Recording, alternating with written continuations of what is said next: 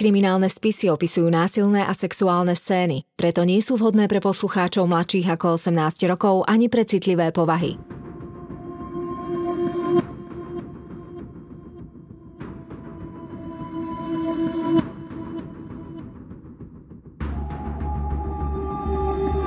Spáchali ťažký zločin a pred spravodlivosťou sa im nepodarilo skryť. Na ich prípadoch pracovali len tí najlepší vyšetrovatelia. Každý z nich má v policajnom archíve svoj spis. spis.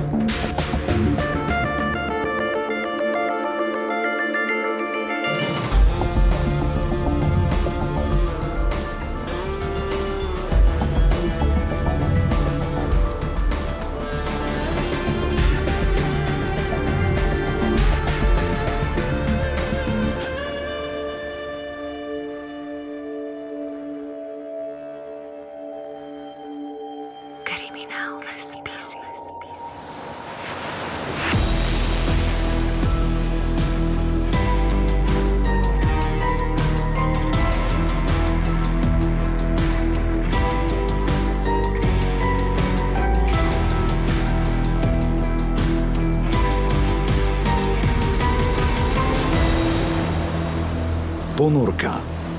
Druhá časť. Morský vlk.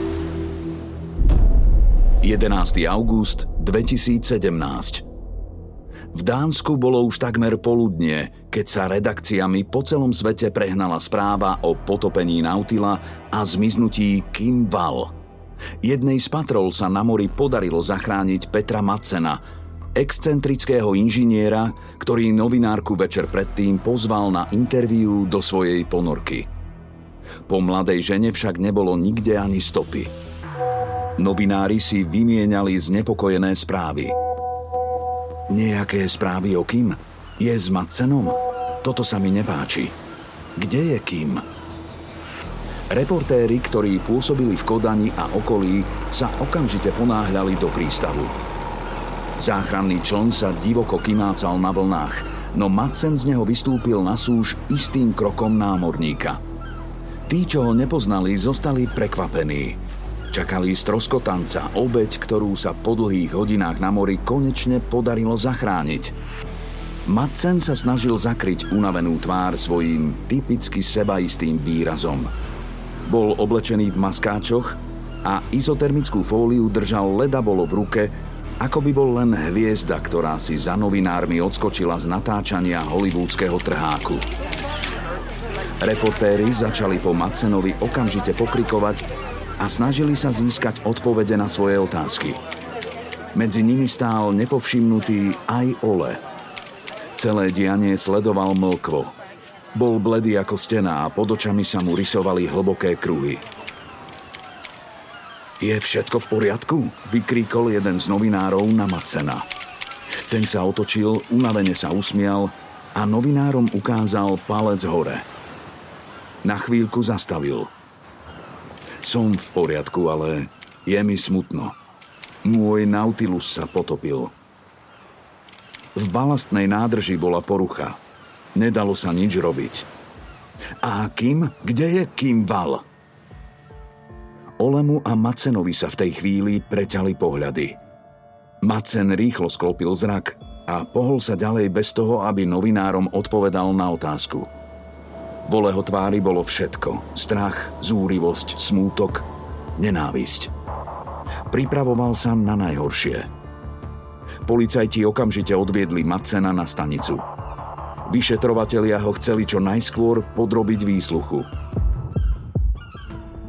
Peter Madsen sa narodil v disharmonickej rodine, to je veľmi dôležité, pretože väčšina psychopatov má tento atribút disharmonická rodina. Matka od 30 rokov mladšej od otca, ktorá už mala troch synov z predchádzajúcich dvoch vzťahov. Takže tiež e, to hovorí o niečom, Otec bol násilník, alkoholík, ktorý síce Petra nebil ako svojho vlastného syna, ale Petr bol vystavovaný od narodenia dennodennému týraniu svojich bratov, ktorých e, tento otec bil, takže násilu bol vystavený ako svedok. V šiestich rokoch sa podarilo matke s deťmi od tohto násilného otca odísť, no neskôr sa Peter opäť vrátil k otcovi. Ten na ňo vplýval, čiže genetická záťaž plus výchovné prostredie násilného jedného rodiča zanechalo určite veľký vplyv na tvárovanie jeho osobnosti. Otec ho viedol ku konštruovaniu motorov a k obdivu nacisticko-amerického kozmického inžiniera Wernera von Brauna. Peter mal problémy s autoritami a preto nezískal nikdy žiadne komplexné vzdelanie, napriek tomu, že e, mal e, na to dispozície, ale musel sa skôr orientovať ako samouk na rôzne kurzy, pretože v tom systéme školskom a vzdelávacom neprešiel cez tie autority. Tu sú vlastne prvé známky že nedokázal fungovať v systéme a vo vymedzených hraniciach. V sociálnych systémoch, vo vzťahoch čelil vždy konfliktom, ktoré nedokázal riešiť.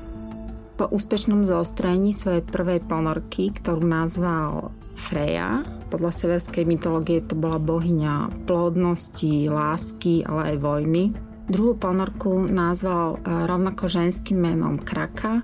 Takisto to bolo z norskej mytológie, išlo o krásnu, múdru ženu s dlhými hodvabnými vlasmi až po zem. Tretia ponorka, ktorú si vybral na uskutočnenie svojich temných fantázií, niesla ako jediná mužské meno Nautilus získal imič úspešného charizmatického konštruktéra, dobrodruha, čomu mu dopomohla novinárska obec veľmi výrazne. Dokázal okolo seba na základe tohto nakumulovať veľmi veľa dobrovoľníkov a veľmi veľa financií od ľudí, ktorí v ňom videli potenciál úspešného zrealizovania projektov. Stavba ponoriek a rakiet v sebe nesie istý symbol prekračovania hraníc ľudských možností, skrotenie prírodných živlov, prekonanie zemských zákonov. Ide sa do obrovskej hĺbky, prekonáva sa zemská ťaž. Kumuluje sa veľká moc a sila a zdanie, že všetko je možné, že všetko môžem že bez ohľadu na okolnosti, na dopad, na zodpovednosť, že môžem čokoľvek a akékoľvek hranice prekračovať. Tak to je Peter Macen. Peter Macen, ktorý bol znalcami z oblasti psychológie, neskôr po vyšetrení označený za perverzne polymorfnú osobnosť s psychopatickými a narcistickými črtami. Policajti boli ostražití, celý prípad čím si smrdel. Podarilo sa im zistiť, že pred odchodom na more poslal Madsen jednému zo svojich kolegov sms v ktorej zrušil spoločnú plánovanú cestu Nautilom. Madsen vyzeral unavene, no sebaisto. Ľadovo modrými očami opetoval pevné pohľady vyšetrovateľov. Nadýchol sa a začal rozprávať.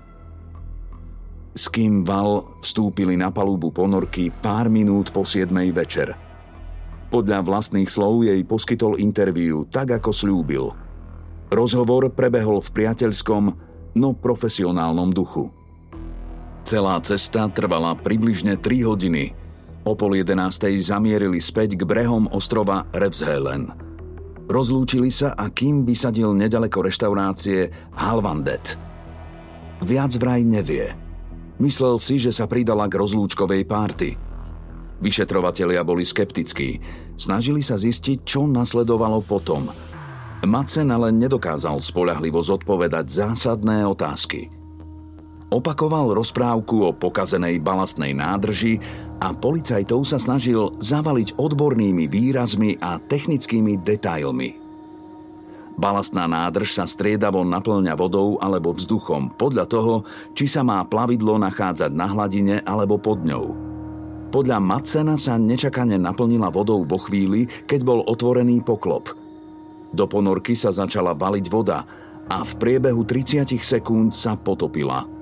On mal šťastie. Práve v tom čase sa nachádzal vo veži. Ak by bol hlbšie v útrobách, nehodu by určite neprežil. Lenže Madsen nebol jediný morský vlk v Kodani, a vyšetrovatelia boli v úzkom kontakte aj s dánskym kráľovským námorníctvom. Nehoda, ktorú popisoval, a práve v čase záhadného zmiznutia novinárky, bola vysoko nepravdepodobná. Navyše došlo k nej až o 11. ráno. Prečo strávil celú noc na mori? Čo robil dlhých 12 hodín, kým ho nenašla jedna z patrol? Policajti zvažovali verziu, že Madsen zavinil nehodu, pri ktorej novinárka zomrela. Podozrivý sa musel podrobiť telesnej prehliadke. Lekár v zápise uviedol, že Madsen mal na rukách škrabance, ktoré mohli spôsobiť ľudské nechty. Madsen sa bránil, tvrdil, že zranenia vznikli pri tom, ako sa snažil opraviť plavidlo. Do práce sa okamžite vrhli aj odborníci v laboratóriu, na jeho oblečení našli stopy krvi a podrobili ich analýze DNA. Záver bol jasný. Išlo o krv nezvestnej novinárky. Kriminalisti Macena zatkli a nechali vo väzbe kvôli podozreniu z neúmyselného zabitia Kim Izabely Frederiky Val zo Švédska, ktorú usmrtil neznámym spôsobom na neznámom mieste niekedy po 5. večer vo štvrtok 10. augusta. Na nasledujúci deň naplánovali oficiálny súdny výsluch za zatvorenými dverami. Kodaňská polícia ďalej zodpovedne preverovala všetky možnosti. Komunikačné oddelenie vydalo tlačovú správu. V nej vyzvalo potenciálnych svetkov, ktorí videli 30-ročnú švédku v oranžovom svetri a bielých teniskách niekedy vo štvrtok po pol 11. večer, aby sa prihlásili na čísle 114. V rovnakom čase vyrazila do zálivu Köge loď s profesionálnymi potápačmi. Za iných okolností by na palube panovala veselá nálada, no tentokrát všetci mlčali. Čakala ich neľahká úloha. Mali nájsť Nautila a prečesať miesta, v ktorých hliadka zachránila Petra Macena. Vedeli, že ak bude výprava úspešná, zrejme sa na pevninu vrátia s telom mŕtvej novinárky. Oproti tomuto Petrovi Macenovi stojí Kim Val, vynikajúca študentka, ktorá v systéme fungovala úplne perfektne, excelentne. Odvážna mladá novinárka na voľnej nohe, ktorá milovala slobodu, pochádzala z harmonickej rodiny strednej vrstvy a mala priateľa, plnohodnotný vzťah v tomto smere, v tom sociálnom úplný opak Petra bola plná života a odvahy, mala takisto veľmi veľkú výkonnosť, ale bola zameraná výhradne prosociálne. Ona riešila rôzne bezprávia, pomáhala riešiť konflikty, bola priateľská, kolegiálna, profesionálna, vyberala si a riešila rôzne témy s rôzne vážnou mierou rizika a pri reportáži s dánskym konštruktérom však o žiadnom konflikte, so žiadnym rizikom nepočítala. Cítila sa s ním bezpečne. Keď e, išlo do témy, ktorá bola riziková, e, napríklad menšín, ktoré riešili sociálne problémy, tak vedela o istom riziku. Ale tu išla riešiť e, naozaj len tému ohľadom plnenia si nejakých chlapčenských snov, čiže niečo veľmi pozitívne, konštruktívne. Obozretnosť odložila zvíťazila len nejaká zvedavosť a túžba, ako sama napísala, zažiť všetko hneď a teraz keďže nešlo o žiadnu kontroverznú tému, ani vojnový konflikt, ani žiadnu ohrozenú sociálnu menšinu, tak vyhodnotila, že to riziko tam nie je. Ona sa cítila bezpečne s ním. Jej očakávania na základe imidžu e, tohto dánskeho konštruktéra boli pozitívne, čo pri stretnutí s vrahom mal naozaj fatálny dopad, pretože s ním e, vošla do rizikovej situácie, z ktorej nemala šancu odísť. Vody boli v týchto miestach plítké. Obrysy Nautila boli zretelné už pri ponore. Z temnoty na dne sa dvíhala lesklá väža ponorky asi do výšky 7 metrov pod hladinou mora.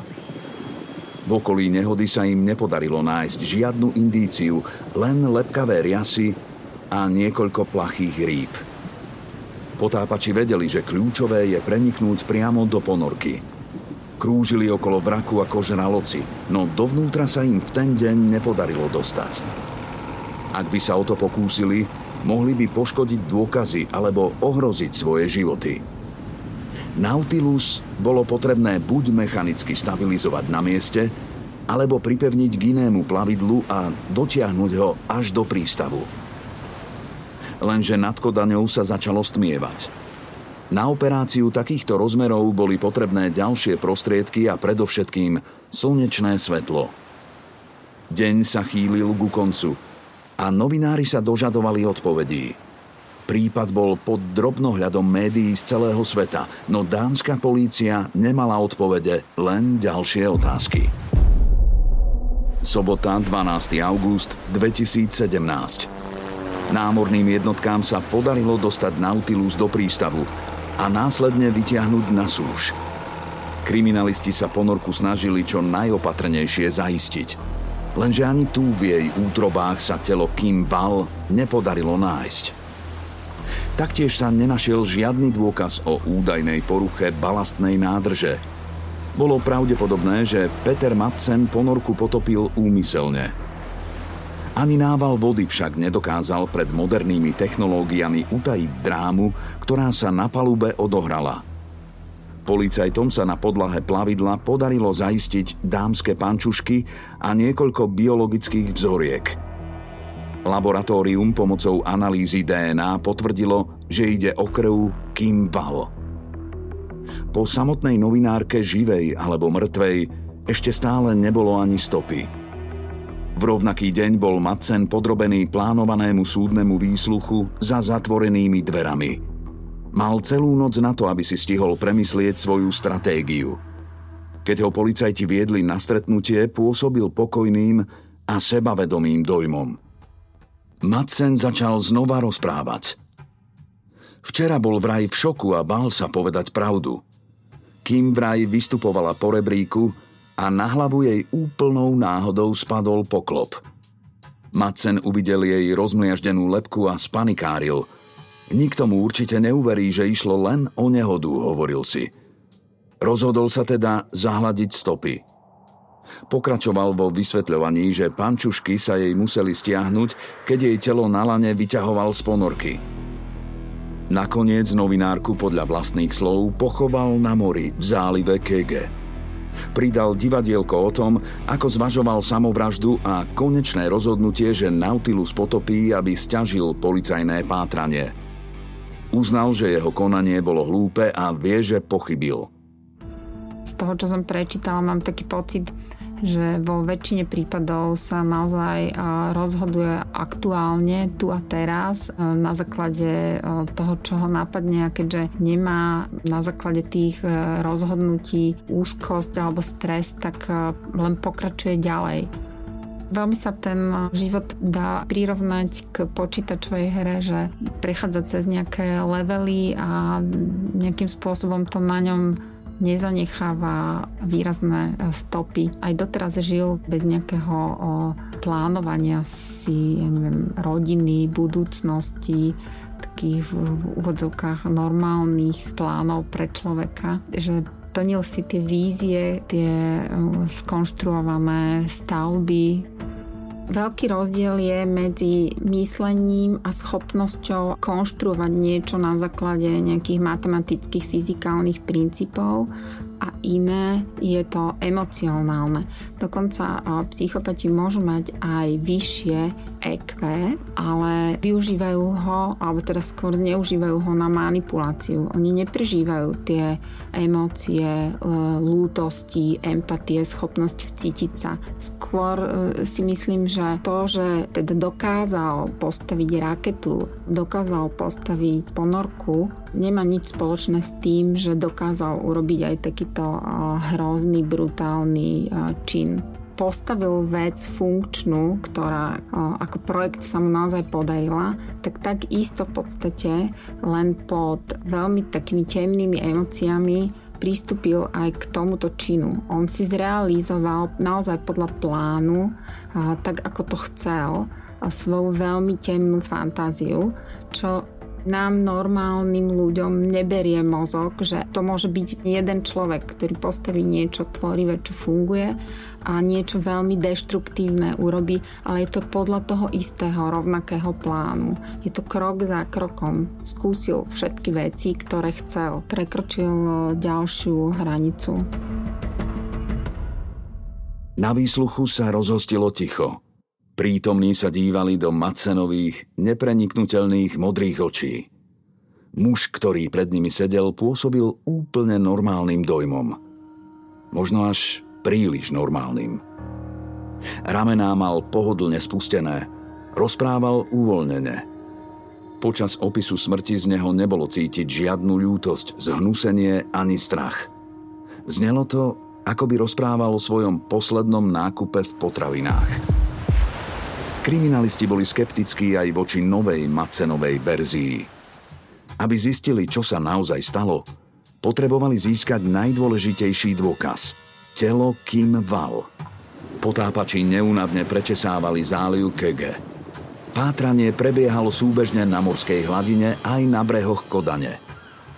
Polícia hrala o čas – najrizikovejším črtám u týchto ľudí patrí explozivita, agresivita, hystéria, schizoidita, prípadne kombinácia týchto črt. Charakteristický je pre nich eh, veľmi vysoký výkon, vysoký výkon eh, fyzicky a aktívny, sú veľmi aktívni. Práve preto, že neprežívajú žiadne úzkosti, ani strachy, ani neistoty, nikdy, oni nikdy vlastne nezaváhajú, preto oni idú ako tank podstate v tých činnostiach, ktoré si vyberú. Nielen pocítia jemné vzrušenie, čo ich ešte viacej nákopne k výkonnosti. Často bažia pomoci a toto spektrum črt ich naozaj k tej moci pomerne rýchlo vie doviesť. Nelišia sa od ostatných ľudí psychopatí len vlastnosťami či výkonom, ale naozaj aj na takej neurologickej úrovni, čo potvrdzujú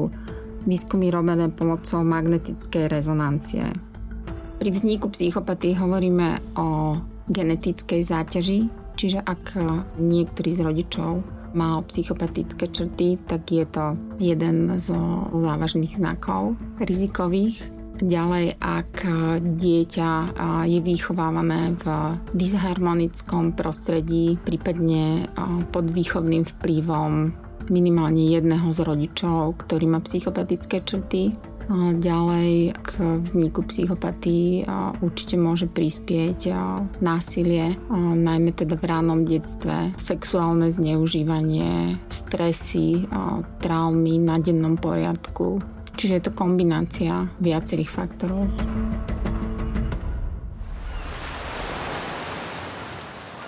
Mŕtvola, aj keď ju niekto zaťaží, väčšinou vypláva na hladinu po troch až štyroch dňoch.